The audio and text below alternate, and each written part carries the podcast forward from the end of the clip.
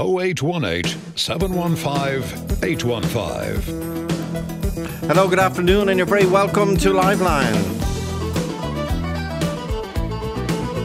Grateful for all advertising on Liveline, but will someone tell Phone Watch? You heard the ad there during the ad break. Uh, they say the firemen will be arriving this evening. Uh, there are an awful lot of fire women in Ireland now and first responders who are women. So if they could just change that word to firefighters, covers everybody. Um, and firemen get annoyed when they hear the generic phrase because they know there's a significant and really uh, equal part of their organisation that is now comprised and has been for a long time, both on the front line and behind the scenes as. Uh, are, are women. Just a, just a small point. Now, it's yesterday week um, when the word feis fixing first appeared on Liveline. We've now been contacted by Ronan McCormack. Ronan is currently based in the United States of America. And if you remember Riverdance uh, 1994 in the then Point Depot in Dublin, the I think the final four uh, dancers, uh, Jean, Michael, and then to the left of Michael as we look was uh, Ronan McCormack. Ronan, tell us first of all of your involvement in Irish dancing. Um, well, I started dancing around the age of three, um, okay. and so I've been involved in it all my life since. Um, I was a competitive dancer when I was younger. Then, as you've mentioned, in 1994, I was part of the original Riverdance. Okay. Um, and that kind of opened up an opportunity for competitive dancers to pursue Irish dance as a career. Prior to that, it really wasn't an option in Ireland. Um, and so I subsequently toured with, with the show. Yeah. And when I when I stopped touring, I then qualified as an Irish dance teacher. And a couple of years later, I um, took the adjudicator's exam and qualified as an adjudicator. So I've been adjudicating now for just 19 years. Wow. 19 years. Well, that's that's an incredible yeah. uh, pedigree. So, what prompted yeah. you've written us a long email, a lot of a lot of uh, which at this stage we can't broadcast, but we we obviously hope to at some stage. Uh, but why did you put pen to paper and decide to, as an adjudicator, you're the first adjudicator we've actually heard from. Why have you decided, so to speak, to break ranks and put your head above the parapet on this feis fixing allegations? Um, I think it's it's something the the the, the idea of feis fixing is definitely something I've been aware of for a lot of my dancing life, even as a competitor. Mm. Um, you know, at, at times it was it, it was kind of just hearsay. Oh, you know, so and so said this or did this, and therefore they gave them the mark. You know, so uh, from a very young age, I've kind of been aware that something like this was going on. Okay, and um, I suppose in, in this current situation when all of this came to light, I, I really felt the organization the organization needs to change and there certainly won't be another opportunity I don't think to call for that change because we now have the eyes of the world on this um, issue. So that's that's really what prompted me. It's something I felt very strongly about for a long time. It's something I have tried to bring up and mm-hmm. to have dealt with in the past. But this this just seemed to me to be the perfect opportunity to, to call for change. And unfortunately, um, while those of us who are registered members were made aware of this situation a few weeks ago, um, it's the, the, statement actually that you read out on air last week. We were sent that, I don't know, about two weeks before that. Okay. Um, in the past week, when I saw the subsequent statement sent to registered members that basically double down, don't say anything, refer them back to our statement, that really incensed me because I thought, you know, there, there are senior members in this organisation that are in a position to do something about this. And to me, it seems like there was a little bit of ostrich syndrome going down, uh, going on, going on, like bury the head and hope to God it goes away. So I, that's why I really felt mm-hmm. Uh, um, pushed to write and call for change. And how long are you aware of allegations that the CLRG themselves described, they described them as gross misconduct, grossly unethical behaviour and gro- grievous breaches of their code of conduct? How long would you have been aware or, uh, of that carry on? Um, I mean, in that statement, uh, my understanding is they're referring to the the text messages that have been very very much discussed over the past week or so. Yeah. Um, so I, was I only became aware of aware of those messages literally two weeks ago when everybody else, you know, all other registered members or whatever started to become aware of it. That was the first time I was aware of that particular instance. But over over the years, as I say, I have been aware that not everybody who sits down to adjudicate a competition does so with integrity, and not everybody is gives fair consideration to the dancers on the day. Um, so it's, you, something, it's something, yes, I would have been aware of. And were you, I just, uh, given that you mentioned it, you mentioned the ostrich syndrome. Um, were you aware that the, that the uh, CRLG on yesterday week, when we first approached them with these, approached them with these allegations, um, they sent us in a statement. Please do not discuss this on air. They I mean, they, I heard you. I heard you say that. I was listening to the show, and again, that incensed me because I'm like, okay, this is in the public. You need to deal with this. You are the most senior governing body for Irish dancing. It is your remit to promote and foster a love of Irish dance and culture. And refusing to discuss this at any level is just not on. and I mean, I'm aware that they have initiated an investigation. But having spoken to colleagues over the past two weeks, there, there seems to be what I believe is a little misnomer out there that this is almost like a you know a government tribunal. This is very much an investigation that has been set up by the organisation, and I, I don't in any way mean to question the integrity of whoever yeah. the retired judge is that they've appointed. But let's be, be real here. This investigation is set up by the organisation for the organisation. It is certainly not what should be considered an independent investigation. And as I say, I'm not questioning the integrity of the of judge. Of course not. But are you, are you calling are you calling for an independent investigation? Absolutely, absolutely. And who, um, and who, one of the other things who, should, heard, who should initiate and appoint the investigators? Um, well, I, I, I've read quotes from the Minister for Arts and Culture talking about the situation. And so I suppose, in terms of Ireland and Irish dance, that's kind of a head job, the Minister for Arts and Culture. So I think that would be an appropriate department for that call to come from and possibly to somehow um, help oversee that independent investigation. I, I also feel if something was done and, and genuinely independent, there's a better chance that, that people involved will come. Okay, there's a line gone, unfortunately has gone blank on the screen. The statement again from the CRLG, the one line statement we got yesterday week or Monday week. Sorry, it's now. The matter is, unact- uh, is under active investigation, and no comment will be made until that is complete. To avoid any prejudice, we would ask you not to air the matter at this time. Uh, Ronan is back is back uh, on the line from the states as as an adjudicator. Ronan, and you were now the, the minister might say when you say the minister surely has a role. We don't. it, it is. It, they do call themselves an commission, the commission, but it's not a government. It's an independent company, um, and they don't get any direct state money. Oh, absolutely, Joe. Um, I mean, I think I'd, like to refer to the, the foundation of the organisation, which was originally set up by na Gaeilge, okay. which in turn was originally set up, um, I believe, around the time of the foundation. Well, actually, before the foundation. Yeah, exactly. Yeah. Um, Conradh na Gaeilge has been around from the late 1800s. Um, so there was that there was that connectivity years ago, and from my understanding, when when An Coimisiún was set up, the board, which was a small group of people like it would be in any business or corporation, um, the board had representation not only from Irish dance teachers, adjudicators, but it also had representation from other aspects of Irish culture. Um, and Irish life.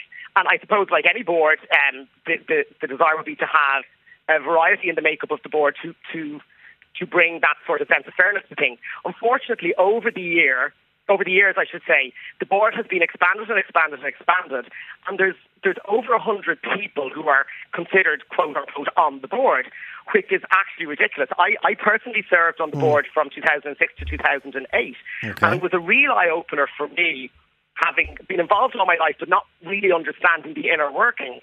And you know, if you're if when you're at a board a board meeting, not a membership meeting, but a board meeting with hundred people plus, very little actually gets done. Um, because a if everybody was to, to talk and share their yeah. you'd be there for weeks on end just on one topic. Um, unfortunately, from my experience there, it was the same people who were proactive in trying to do things. It was the same people who were proactive in trying to stifle change. And there was a rather large group of people who did nothing. They just went for the weekend away, which was really not beneficial. So that's why uh, uh, in, in many ways, I'm calling for change from the top of the organisation because I think that's what needs to happen. Um, you know, uh, the, the, old expression "a fish rots from the head." Um, I think it's so kind of hundred, here. so, there's, so there's a hundred people on the board. And where where did Uh, yeah, I I think where over did- 100 people at this stage. Sure, sure. Google, Amazon doesn't have hundred people on the board, the biggest companies in the world. Where do the board meetings take place? So pre-COVID, the board meetings would all take place in, in Ireland. There would have been back when, when I served on the board, I think it was eight meetings a year. That was then reduced to six meetings a year because of the considerable expense of bringing people from all over the world together um, for those meetings. Obviously, then during COVID, that wasn't possible. So, Well, um, what, what I mean, were the board meetings meetings a day long? Were they in a hotel? Were they a weekend? What were they? So yeah, so the meetings would generally be um, the regular meetings would generally be two days. Possibly some committees might start on a Friday evening, um, or if not, they might just meet throughout the day on Saturday, and then the full meeting of the board would happen on a Sunday and last from nine to five or six. Um, so they would they would generally happen in a in a hotel location. Then the annual general meeting, which would happen once a year, obviously is um, Yeah. that would be a two or three day meeting. Um, again, in, in the hotel situation, and then one day would be outgoing members to do, kind of finish off the year, discuss, you know, business that was in process. And then the second full day would be with any newly elected members involved and with business kind of looking more towards the future of the year. And was feis fixing ever brought up in any shape or form at the meetings that you were aware of? Um, you know, to, to, be honest, at this stage, I, I can't 100% say it was. I am aware it has been brought up over the years, um, and there have been instances that have been, and I and I use the term um, somewhat loosely, dealt with over the years.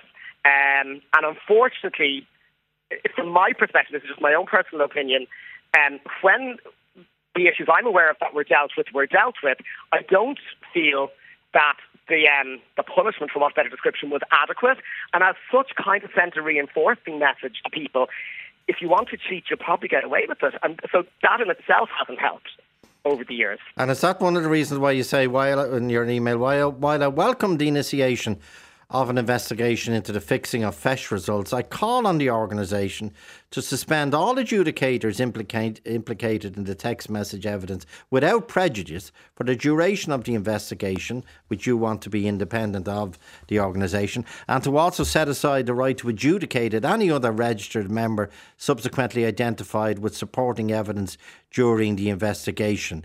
Um, you, you believe anyone implicated at this stage should stand aside until it's. I do. I mean, I've heard I've heard a lot of talk of people calling for competitions to be cancelled, etc. And as a, as a teacher, as an active teacher, I don't think that's the answer. I have a lot of students who have worked very hard Okay. since their summer break with a view to the upcoming regional Bashir that'll happen. You know, over the month of November in different parts of the world, and you know, I don't see why their hard work should go in vain because of this issue. However, I really feel they need to be given the fairest shot when they put themselves on stage to compete. And so that's why I'm calling for the suspension of anybody who has been implicated with tangible evidence, not just hearsay, Yeah. to be to have their, their right to adjudicate suspended without prejudice. It's not a judgment of guilt until such time as I feel the independent um, investigation has completed. At that stage, anybody who was found guilty of these um, feis fixing allegations, then yes, there should be serious repercussions and sanctions for them from the organisation, whether that's a lifetime ban, whether it's a, you know a five year ban and telling them they must resit the adjudicated exam after that. I don't know. That's I don't think that's for me to legislate, but I do think. Um, in doing that, it might help restore a little bit of confidence in the dancers, the parents, and the teachers who are very honest and put forth their competitors in good faith. I think that would it would help restore a little bit of confidence in the interim until the investigation is finished.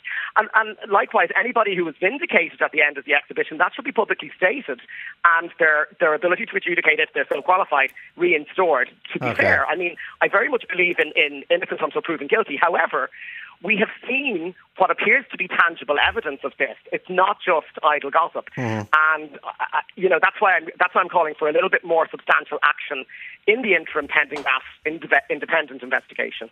And in the, in their original uh, email, which I read out um, on Monday week, uh, they say such uneth this is the CLRG such unethical behaviour cannot and will not be tolerated uh, by this organisation. So they are accepting the, the, the, the, bona fides, it seems, of the people who are making the uh, allegations. That's that's what they say, but, and there's the the evidence apparently dates back to I'm quoting it several years and identifies individuals allegedly offering various inducements to promote dancers to a higher than deserved placing at particular competition. Um, now, d- d- well, unfortunately, you, yeah, Joe, sorry. I feel their statement of you know this this this behaviour won't be tolerated kind of rings hollow. My understanding is they were made aware of those current text messages that are doing the rounds. They were made aware of them in July of this year, but yet some of the people implicated have judged major competitions since then. So if it was really intolerable why were they allowed to continue judge pending an investigation? So I, I just feel the statement mm-hmm. rings hollow on that level. And as an adjudicator, have you ever been approached, you think, unethically? Um, actually, yes. Um, and I know this might be surprising to um, people involved in, in, Irish dancing, but over my 19 years judging, I have literally received one text message um, okay. asking me to um, to look out for a dancer. And in the particular instance, it was a competition that the the teachers voted on who would adjudicate. So adjudicators were asked to declare their their interest in judging the competition, and then a ballot was created, and the the teachers voted to pick the judges. So the message I got yeah. referred to the fact that this person had voted for me to judge, so therefore they wanted me to look after their dancer, and I was I was shocked because obviously that was the 1st mm-hmm. time it happened, and it's actually, as I say, to date the only time, and I hope it's the only time. Um, but I wrote back and just said straight away, I said I'd like to think that anyone who voted for me did so, knowing that I would judge this competition fairly and treat all dancers equally. Um, and and do you think that, you, that to me was my best way of dealing with it. Yeah. As such, I didn't really have any faith that if I reported it, anything would be done. And that's why I figured if I put the person back in their box, hopefully that would be a lesson to them. And the word, um, the, the, word obviously went around. Uh, Ronan McCormack is not for turning. Um, uh, Absolutely. By the way, and, and, and, and again, I'm very conscious that these are all text messages. They're all electronic. They're there. But did you ever see any? Did you ever see anyone try to influence an, an adjudicator? Or have your suspicions? Um, again, it was at quite quite an important competition, and I was on an escalator going up to the ballroom area where the competitions were going to take place. And there was another judge a few steps ahead of me. And as they reached the top of the escalator, yeah. um, a teacher walked by, shoved a piece of paper into their hand, and kept walking. And it was literally like a drop from a, from some sort of a movie, you know. Like it's a spy um, movie. Anyway, yeah. I, I, I ran up the escalator. I tipped that judge on the shoulder, and I said, "That was as subtle as a sledgehammer." And they their, their reaction was to go very bright red and their face dropped. Now, I don't know what was on that piece of paper. I'm assuming it was some sort of information regarding dances that the person was going to adjudicate. I don't know. I do know that the person reacted and was very embarrassed when I drew attention to it. You, um, you again, said you said there was to no them. point in reporting that because okay. that piece of paper could just would have disappeared, but you and it would have been my words. But you did say to them that, that was as subtle as a sledgehammer. That's exactly what I said to the to the adjudicator in question that had received the piece of paper. Yes, because it was in a very public area. Yeah. you know, in the in the in this big lobby of a hotel on an escalator. I was like, "Geez, that's brazen." Um, but yeah. And what what was the atmosphere? Because we discovered as well last week that um, adjudicators, um, teachers, um, and contestants are all can all normally be in the same hotel for these weekends. What's the atmosphere in these these so, hotels? So I, I think something that, that's important to note that I haven't actually heard discussed um, is that, that there is a social aspect to yeah. the world of Irish dancing. And I suppose, take me for instance, I grew up in Ireland. I competed at international level all through my childhood. So I had friends from around the world who I would see maybe twice a year at these big competitions. And, okay. and, we're talking about back in the day where you had to write a letter to keep in touch, or you know, drop yeah, the yeah. drop the tenpence pieces and, and, press button A on the payphone. Yeah. Um, so, so it was something we looked forward to as dancers, with meeting up with our friends and competitors from around the world. Likewise, the teachers got to meet up with their colleagues. I, I now skip forward to today. A lot of my teacher and adjudicator colleagues are people who I would have either danced in mm-hmm. class with or competed against. And so when it comes to these bigger international competitions, for me, it's it's it's lovely. Uh, it's a lovely opportunity to catch up with people who I might not have seen, Okay. especially over the last few years when people didn't see anyone except on Zoom. Um, you know, so there is that social aspect of it. I fully understand when people walk into a hotel lobby and there's a judge for the event talking to a teacher who is a student. That does not look good, and I fully understand that. However, that's somebody having a conversation in public. It's not a text message. And while yes, it would look better if the judges were sequestered and didn't mix, etc. I totally understand that.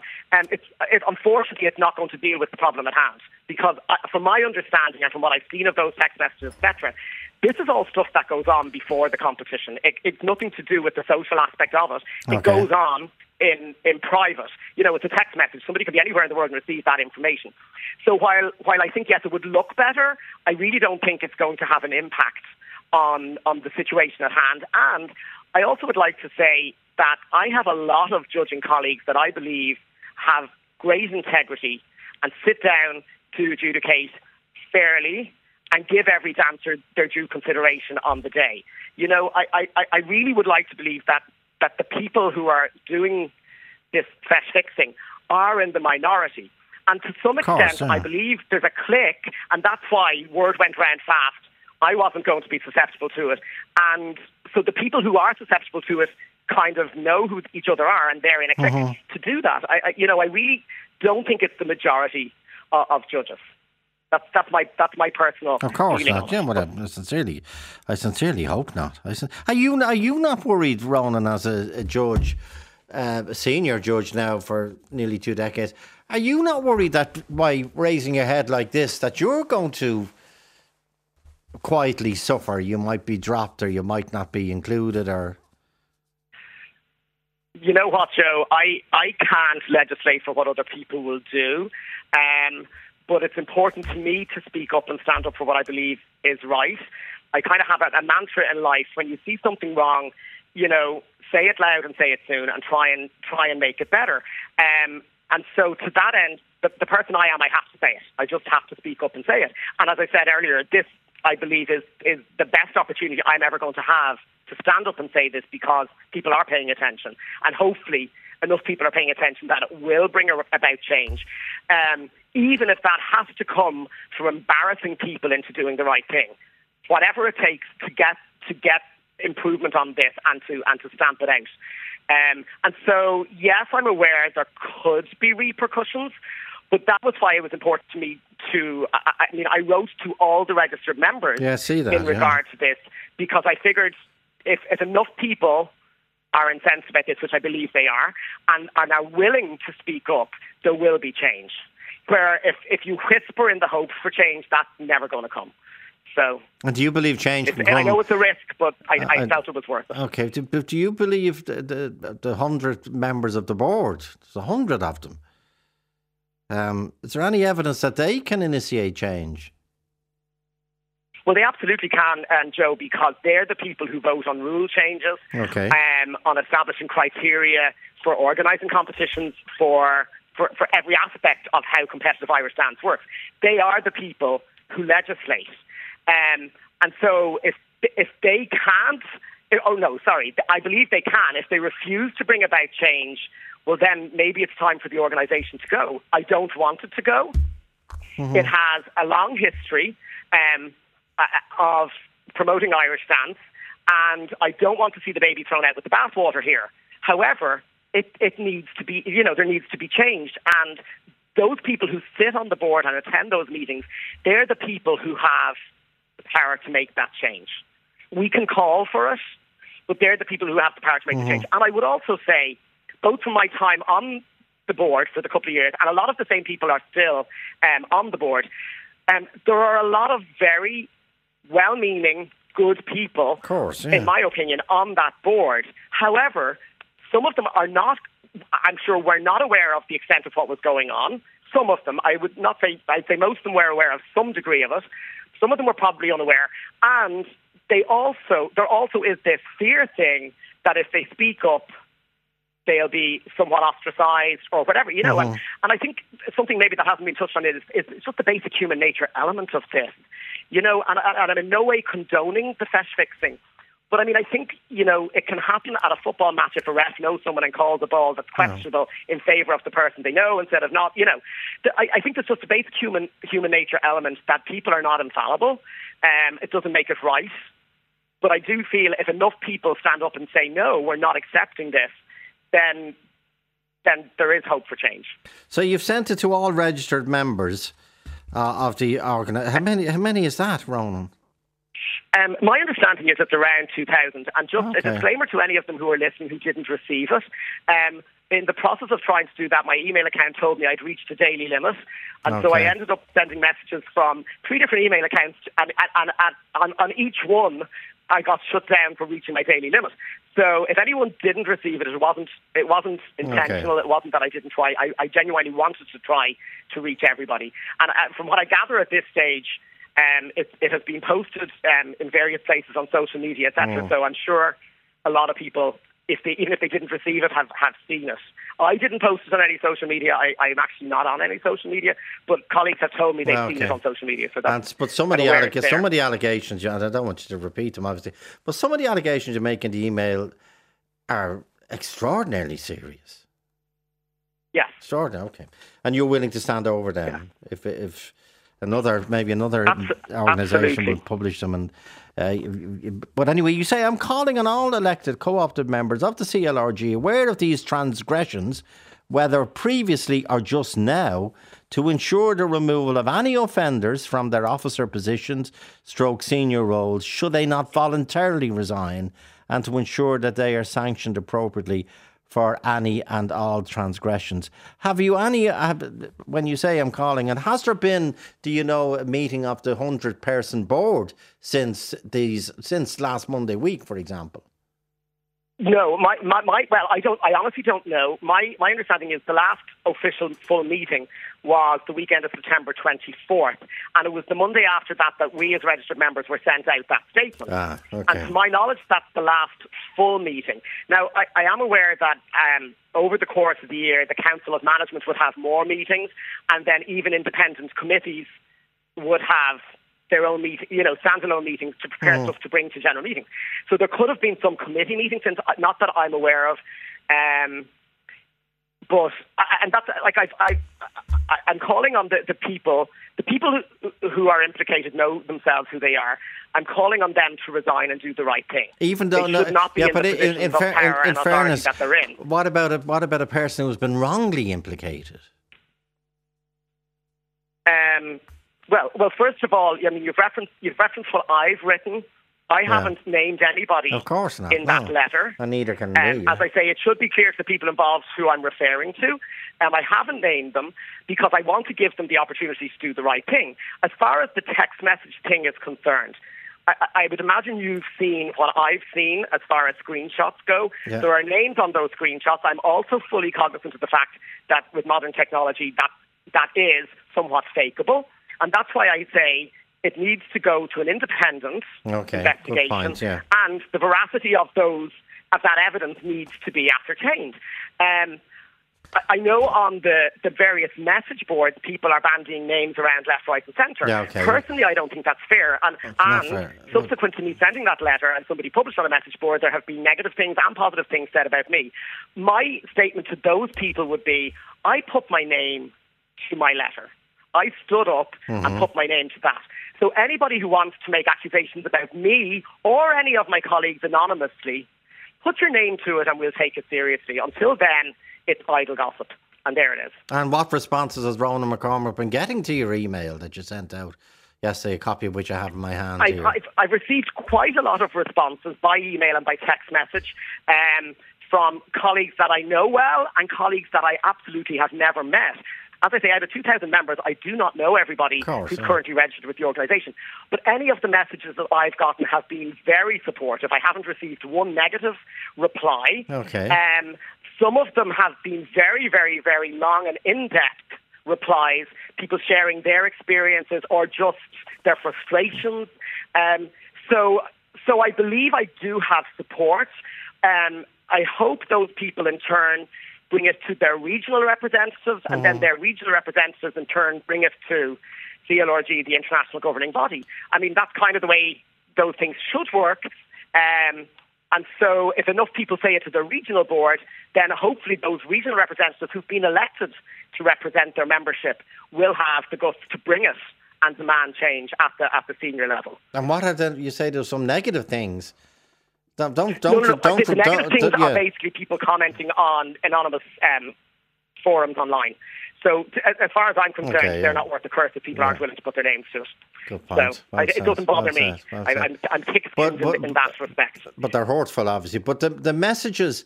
uh, uh, Is it, is it fair to say, in the overall response you're getting to this email, which you spent you sent out to two over 2,000, 2,000, uh, they're teachers as such, aren't they? Runs run Irish Yeah. dancing schools.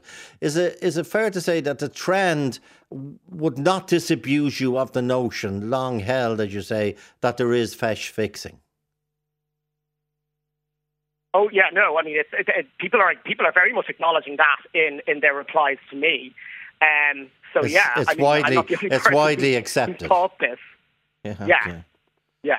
Okay, so so what Yeah. should what should happen now? Should there was a call last week um, for the, upcoming competitions to be postponed, not cancelled, be postponed until clarity emerges. Well, I, mean, as, I said there earlier, I, I personally um, have students who have worked very hard in preparation for their upcoming regional championships in, in November, and all the regions of the world have the competitions through the end, from the end of October through the beginning of December. That's the regional championships, which are the qualifying rounds for World Championships. And we're not just talking solo dancers here; we're talking teams, which could be teams of four, six, or eight dancers. Yeah, yeah. And they put a lot of work in preparing for that. So I personally do not want to see those events cancelled because I think that kind of goes in the face of the, the actual dancers and the work they've put in, and also the work the teachers have put in, the teachers who are above board and don't look for favours. Um, I think that flies in their face. So I really don't want to see that happening. Um, but that's why I've said, at least if the organisation set aside the adjudicating qualifications of those implicated with tangible evidence, that at least it, at least it's the organisation doing something concrete to ensure that the, the upcoming competitions are fairer. Now, there could be people who are going to judge those that haven't been implicated, and there it is. But at least if the people who are implicated are set aside, and quite a few of the people who I, I've seen met those messages from are scheduled to adjudicate at these competitions.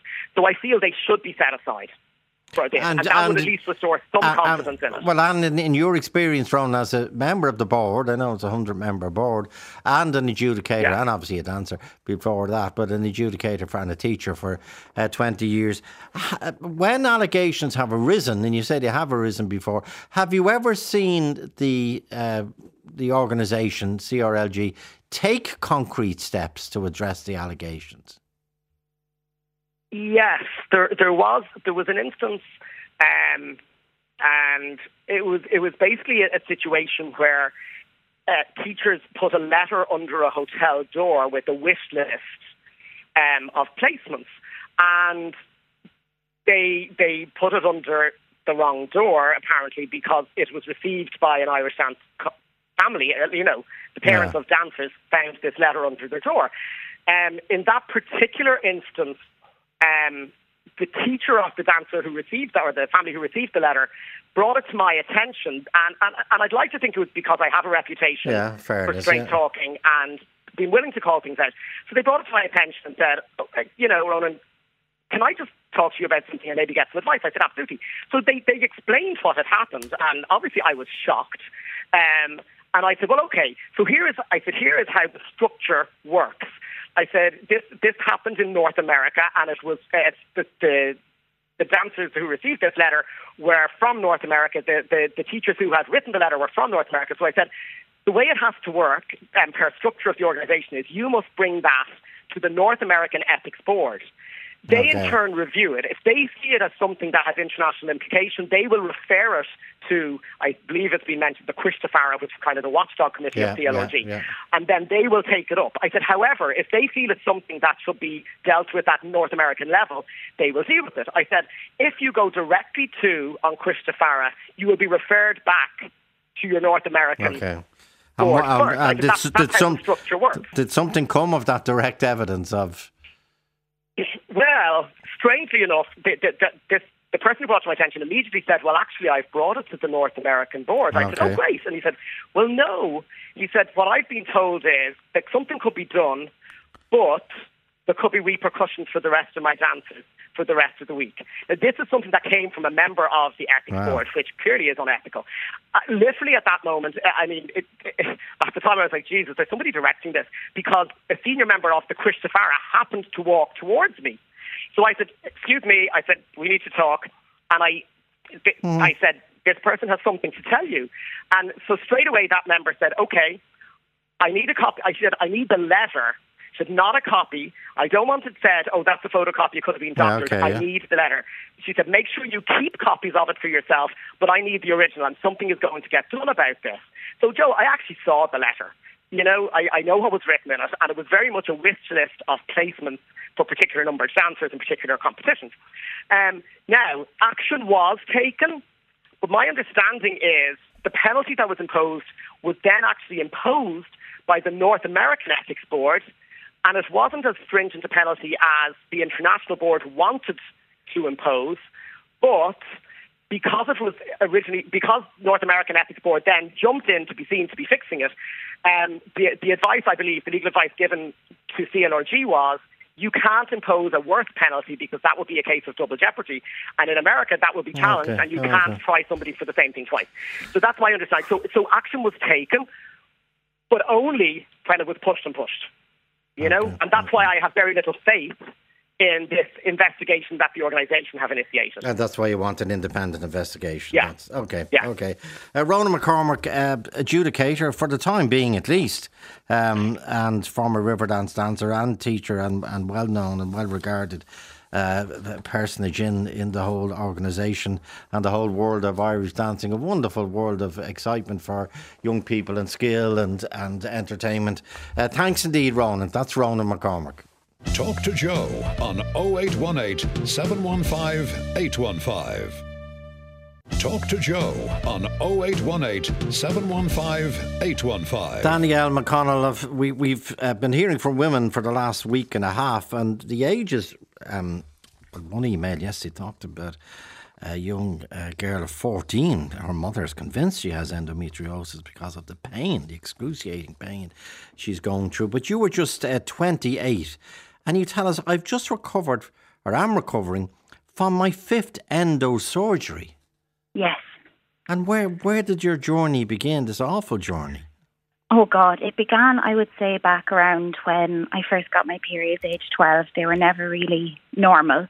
Um, always a lot of pain, but we just said we'd leave it and see, you know, if it settled down. Um, around age 14 or 15, kind of vomiting and fainting started around that time as well. Um, and I was admitted to hospital a few times just, they thought it could be my appendix, different things like Yeah. that. Um, stomach migraines was a, a very novel diagnosis one time as well. Stom- Um, but it- stomach, stomach migraines. yeah, so just random pains in the in the stomach, like you might get similar to migraines. Um, so obviously that you know wasn't great. Um, but it was one day I was leaving hospital. I was actually checking out, and I had gotten my period just before I was leaving, and I fainted. And thankfully, a nurse put two and two together, and that kind of started the journey. That eventually ended up being endometriosis, diagnosed when I was 17. Um, so there was a good few years there, of really going back and forth and not quite knowing, and pillar to post, that kind of thing. Um, but eventually, I got an answer age 17. And then when did the surgeries begin? Um, so I had my first surgery age 17 in 2011 for the diagnosis. Um, and then in 2016 and 2017, I had further ablation surgeries here. Um, and after that, after the, the one in 2017, I, I went back to the same person and I was still having a lot of pain. Um, and it was suggested that, you know, having a baby was the next step for me in, in the management of endometriosis, that there is no wives' tale that that can cure it. But that wasn't really a, a treatment option I saw possible. Um, and certainly not not to be managed in the long term.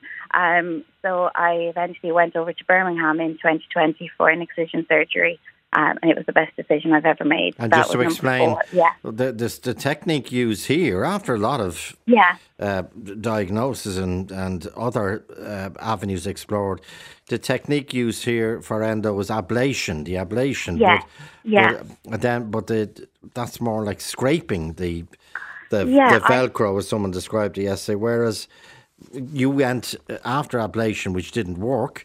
Um, Yeah. You went for complete excision. Yeah, so the, the way that I see it is the ablation is like just taking the leaves off a weed. So the leaf has kind of gone from the Okay. surface of your garden, but the roots are still growing and still causing damage, and eventually that weed will come back up. Um, so that's that's how I see it. So I had the excision surgery done in Birmingham in 2020, um, and it was quite a lengthy surgery. There was a lot done. Um, even the difference in recovery afterwards, you know, I, I was able to go to IKEA once after the ablation surgery. That it, you know, I was fine. Um, but after the, the surgery in Birmingham, I ended up having to stay an extra night over there before I could come home. Um, and the recovery was an awful lot tougher. So it was a very different surgery, but it was the one that I needed. And that made a difference. It made a massive difference. It gave me a lot of my life back that I didn't realize was missing. And, and as such a young woman, you know, I didn't realize what I was missing out on. I was having to choose, you know, if I was doing something at this on one particular weekend, then I knew for the rest of the week following that it wouldn't be good. You know, I'd be paying for it, so I would have to pick and choose what I do. Um, and you know, even recently, I had a ticket to a concert that was a standing concert. Okay. I didn't realize it at the time when I got the ticket, so I ended up not being able to go because I just knew that if I stood for that long length of time, I would either have to leave and have to go and sit down, or I wouldn't be fit for anything the following couple of days. So it's it's making those choices still in life. Um, that's the hardest part, I think. And you say when, when you were suffering, you I wondered why I couldn't walk without feeling Yeah. a, a pulling sensation. Yeah. What do you mean?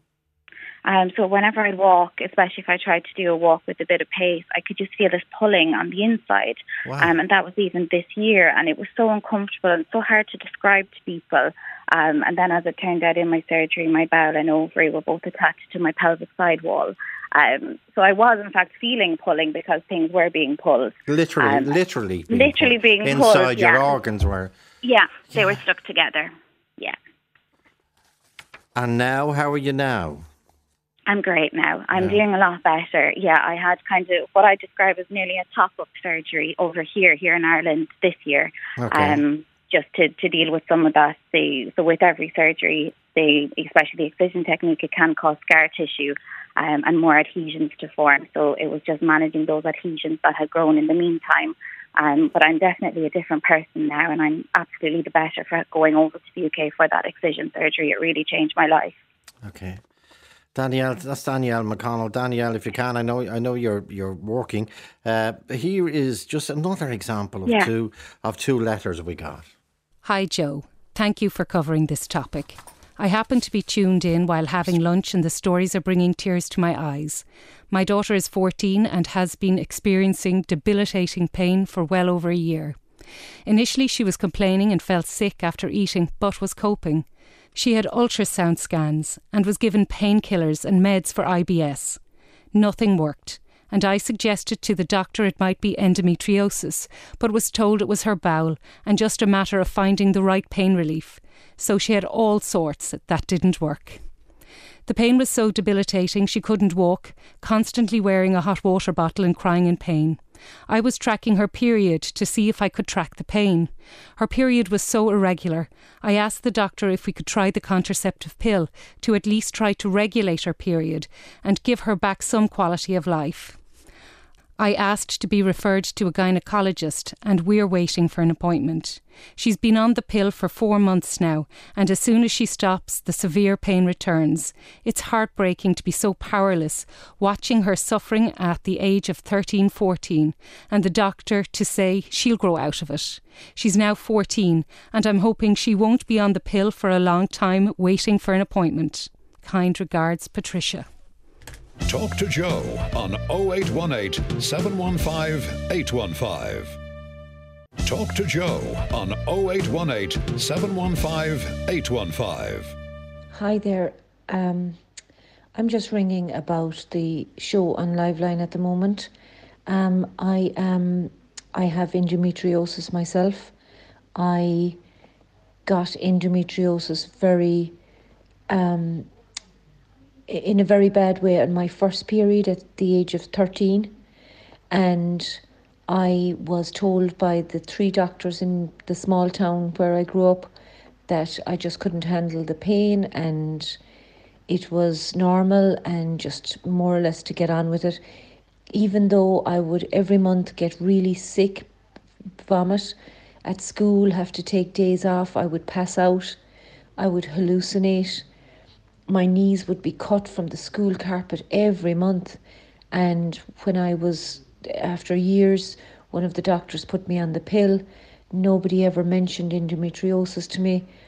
Um, and I just kept going with hot water bottles, painkillers, passing out, taking the days off, being able to, I had to cancel my sports things. I would have been very sporty, had to cancel everything. My friends were used to me cancelling everything.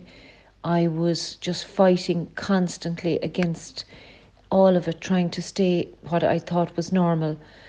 Um, then, when I went out into a job, I was working one day in the next town over in the big it was a bigger town and I was st- living there and I had rang in sick and my friend came down to see was I okay at lunchtime and I was passed out on the ground hemorrhaging.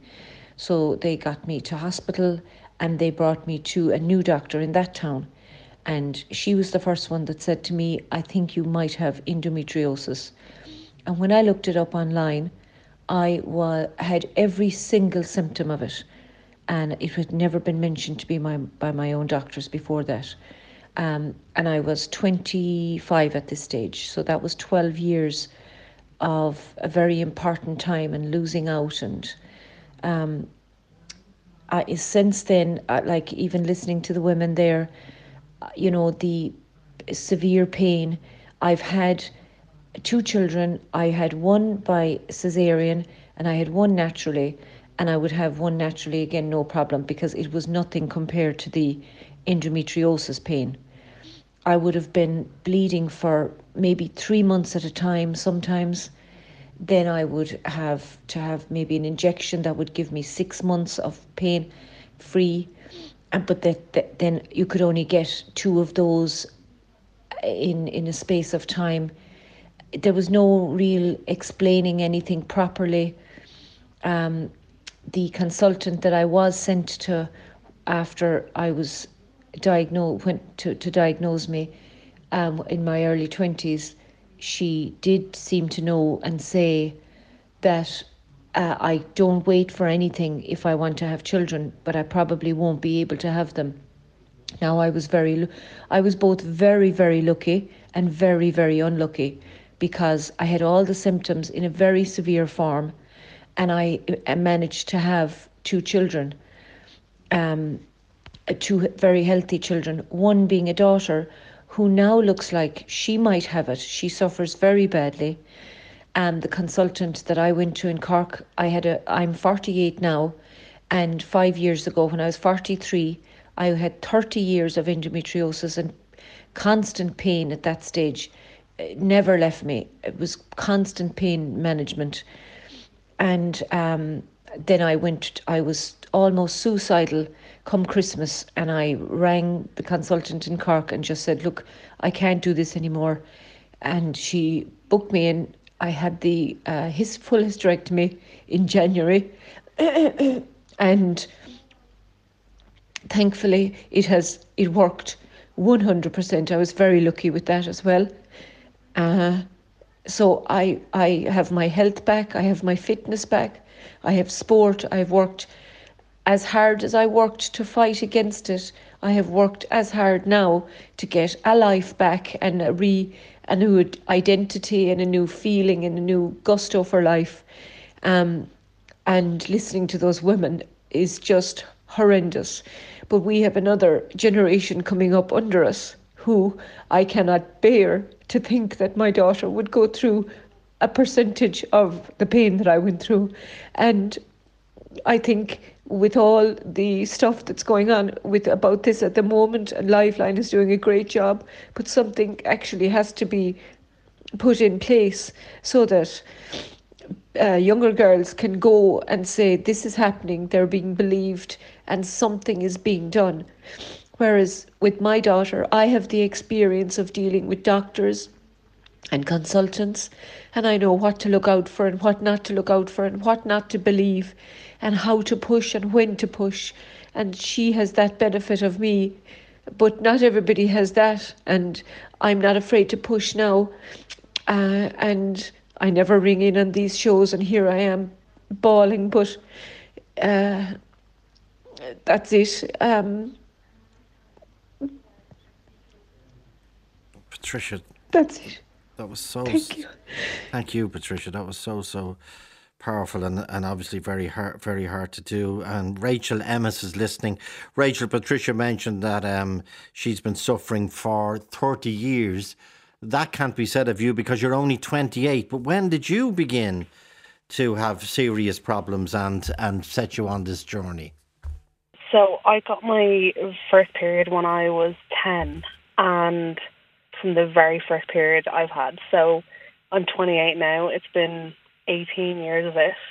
Um, but yeah, I started very early, and for some people, you know, it can develop as they get older. But for me, it was from the very, very beginning. When I turned 10, like I was missing primary school every mm-hmm. month because the pain was was that bad for me that I, I couldn't go into to primary school, um, which is and at that age as well, like you know, I didn't understand what was going on, um, and I ended up being put on the pill at the age of eleven, um, okay. to try and you know help with the symptoms. So yeah, it it hasn't been thirty years, but it, it's been um most of the part of my life that I can remember. I can't remember how like not having this pain. And what when when you you say you're on the pill when you were eleven, but when you start going to medics about the pain, what we what were you what did they diagnose? I wasn't diagnosed with anything until this year, until I was 27. Wow. So from the age of 10 up until I had just been told it's just bad periods, it's just part of being a woman. Unfortunately, that's just part of it you know, as you go get older, it might get better. As mm-hmm. other people have mentioned, I've been told at 13 or 14, like when you have a baby, this this pain will go away. You won't yeah. have it anymore. Um, so I had never been given an official diagnosis. I had never even been referred to a gynecologist. I was just cycled through multiple different pill options um, for years. Like they start with like a combined pill, and then I was changed to a progesterone only pill and then trying the like the depot injection shot and there was just that was the only kind of options I was given and no one ever mentioned to me and for a long time mm-hmm. I just assumed this was just a bad period pain and I was just unlucky or, or maybe I just couldn't deal with it as well as other people that I knew could deal with it. So yeah, I found it really difficult. Like no one, I didn't hear of endometriosis until I was 21 or 22 years of age, and I only got my first referral to a gynecologist when I was 25. And when were and when were you actually diagnosed? This year, January 2022. So I was almost 28. So nearly 18 years after I first um, started with symptoms and it, it took me that long to be able to get a diagnosis. And uh, Rachel, look, it's 18 years. Okay, I'm going back through. Uh, wait, again, you were so young. Was a hysterectomy ever suggested, which seemed to be a common, a common solution offered? Not for me. Sorry, um, a, com- a common alleged solution offered. Yeah, it. I kind of had the opposite side of it. So when I went to a gynecologist and they had mentioned um, endometriosis and they put me in for surgery to potentially diagnose it. And I had two surgeries here with two different gynecologists, and okay. they both told me, You definitely don't have endometriosis. There's nothing wrong with you. You just have bad period pains, and you should count yourself lucky that you don't have a chronic pain condition. That's what I had been told. Um, even though so I, so they didn't so they didn't believe you that you didn't have a chronic pain condition. No, and even though I I sat in front of one of them in their office and burst into tears and said, yeah. "This pain is so debilitating and impacts so many areas of my life that there are times where I would rather not be here Yeah. than have to deal with this pain. And he literally was just like, come back and see me in three months. We'll see how this pill goes. And the, there was just no understanding with it So at you, all. So so again, this line you were regarded as an unreliable witness to your own suffering in your own body.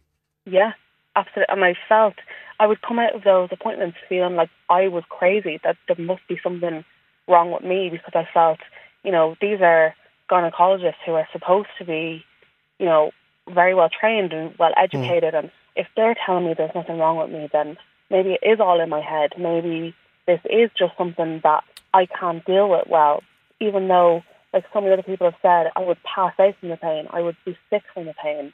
I'd miss school or college and work. Like as I got older, would have to miss that every month. I was hospitalised multiple times, like A and E, because I physically could not walk due to the pain.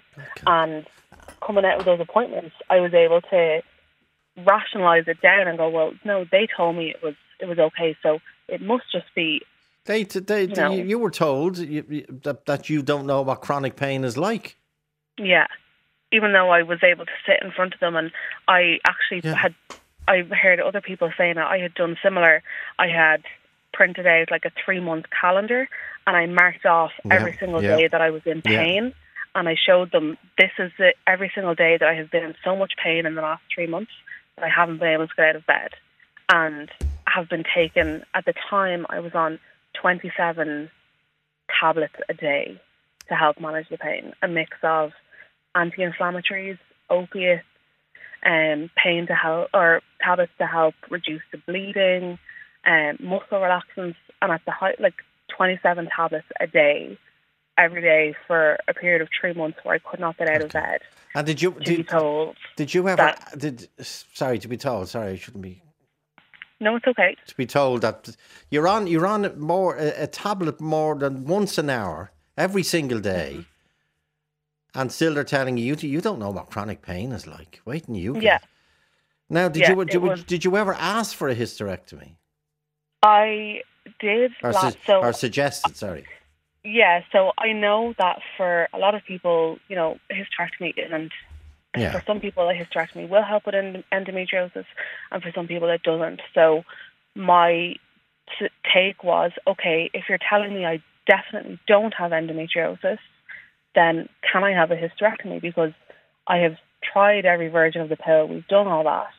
And I'm, so at the time when I asked for it, I was 27, and I uh-huh. was initially told that I was too young and they wouldn't consider it because I was so young. And I asked, okay, what age would I have to be before you would consider it? And he said that there are other factors to consider. Now, I'm I'm gay and I'm married, and my wife was with me there at the appointment. And he said that the other factors he had to consider was that my sexual orientation might change. I might meet a man and he What? might want to have children. What? Yeah. What year was this?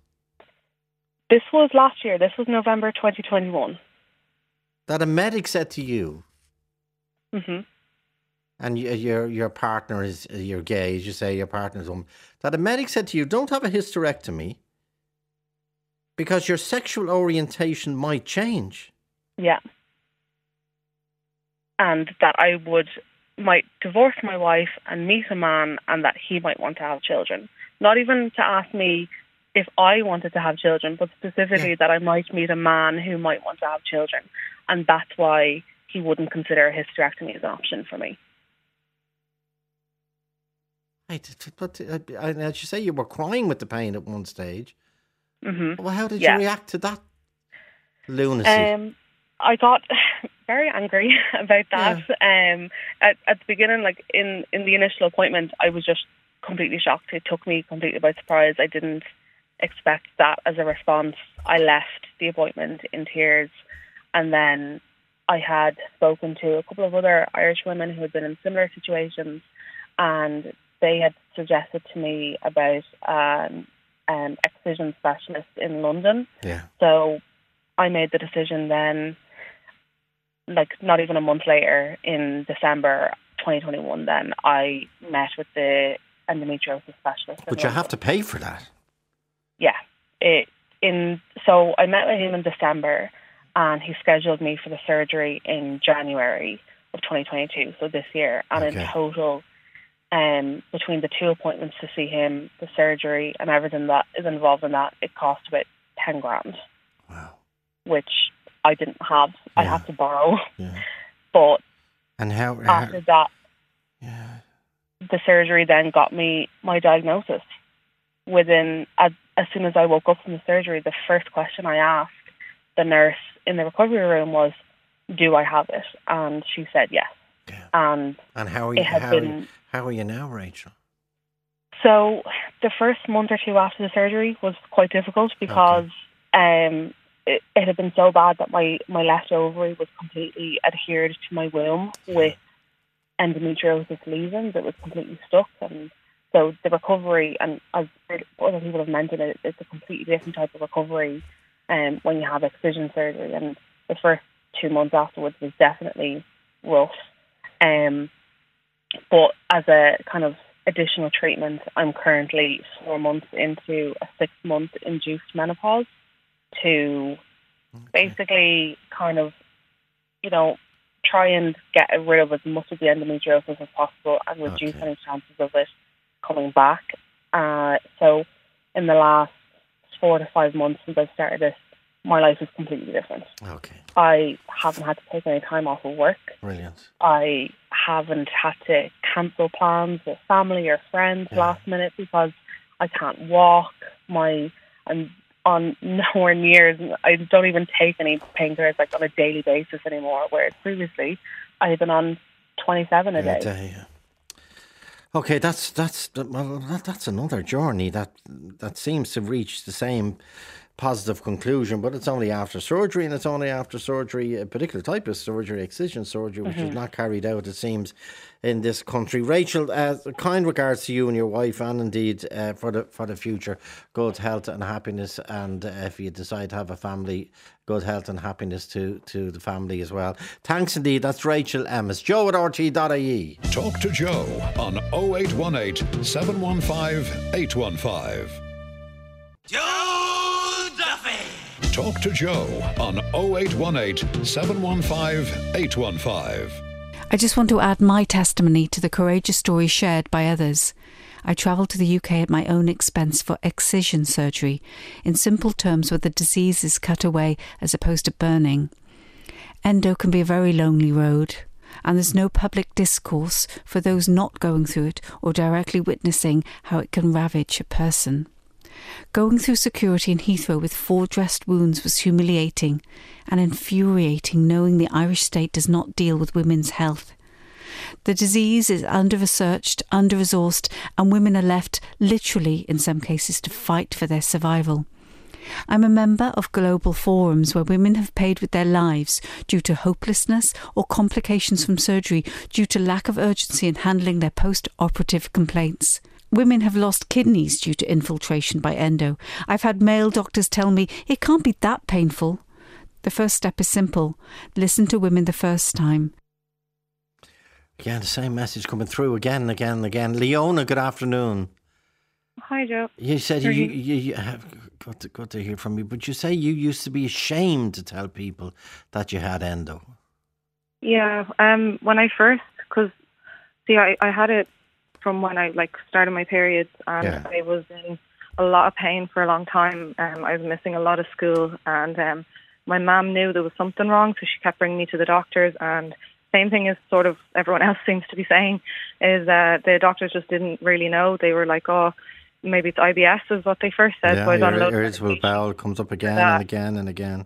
Yeah, and then I was put on the pill when I was 15 because I was bleeding a lot. Like I'd go months hmm which was bleeding, and um, so they put me on the pill, but that still didn't help. I was still like, I was vomiting, I was getting kidney infections, I was on painting, I was just in like unbelievable pain. Yeah. Um, and then I think it was I was 16, um, and I went to the doctor, and she was like, "Look, they start saying they were going to refer me to a psychologist or to some psychiatry because they said it was in my head." Um, and the only person that really believed me was my mum. My mum was like, "No, I can see the pain she's in. This is not in her head." Um, and then I um, eventually found a doctor that said they thought it might be endometriosis. So when I went to the hospital, I got the uh, laparoscopy done, Okay. the surgery, and I was told it was stage two endometriosis. And I was 17, so I didn't really know what it was. I didn't understand. So for a good while, I didn't really tell anyone about it. I didn't really. I just used to get the really bad pains and have people think that I just couldn't handle the pain and that sort of thing. But uh, it was yeah hard. Nowadays it's different. I tell anyone what it is because Okay. like uh, you know people just don't seem to know what it is. When you when you say what it is, they're just like oh. I never heard of that, and a lot of women as well that don't know, and there's people that probably have it and don't even realize. You've had two surgeries, uh, but it still comes back. Yeah, so I had that one when I was 17. Um, I had some relief after it for a while, I'd say maybe two years. Then it started again. And then when I was 21, I had another surgery. And then um, after that surgery, again, I had a bit of relief, but it started coming back. I went, um, they kept telling me, obviously, that, uh, the, like what other girls have said, um, that if I have a baby, that it would um, help help it. Um, I was in a relationship from when I was 18, and I actually just got married a few months ago. Um, But uh, we did start trying um, three years ago, and obviously unsuccessfully.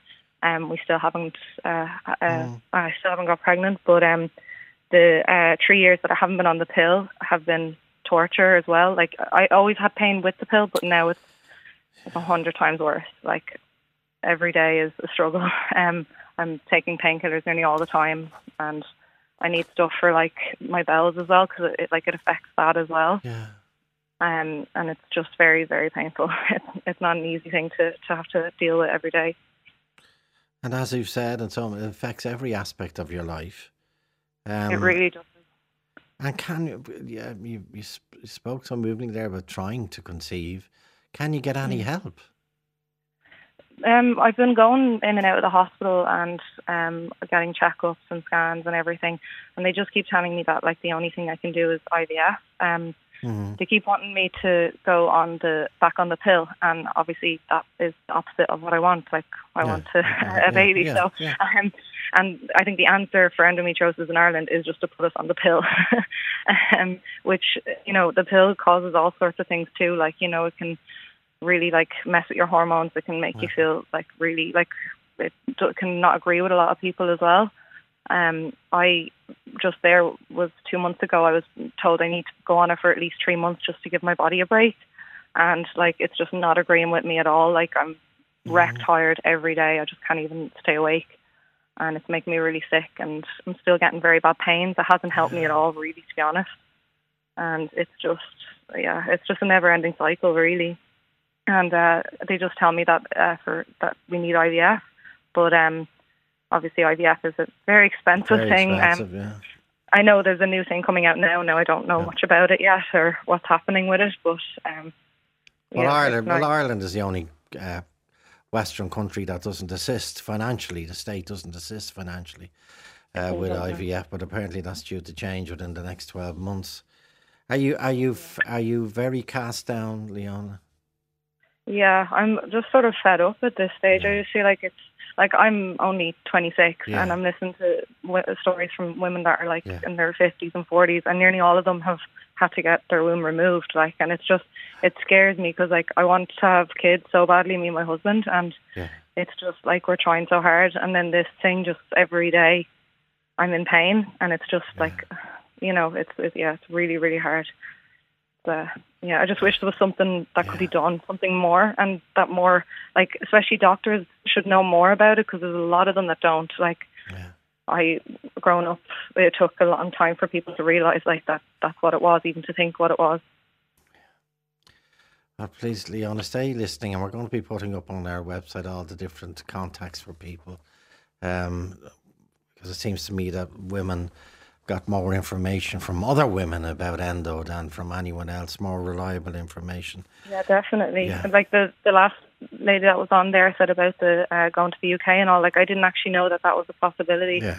Um, that you can do that. I'm sure it's probably expensive, but uh, just that there is something else because Well, at this should- point it's either surgeries here is the ablation, which I've had done twice, and I was told that they can't do it again because it's not good. But Yeah. the other option is to just live with the pain. Well, there's, there's other options as well, but the other thing as well, it should be it should be covered under the, the as it's called the cross border treatment fund. Other other uh, illnesses and diseases are okay. Leona, thanks indeed. I really appreciate that, Leona. Thank you. Mind yourself. Bye bye. Talk to Joe on 0818 715 815. Joe Duffy. Talk to Joe on 0818 715 815. Fergus Sweeney produced Brenda Dunn. next? 0818 715 815 stays open until 3:15 p.m. or email joe at rte.ie.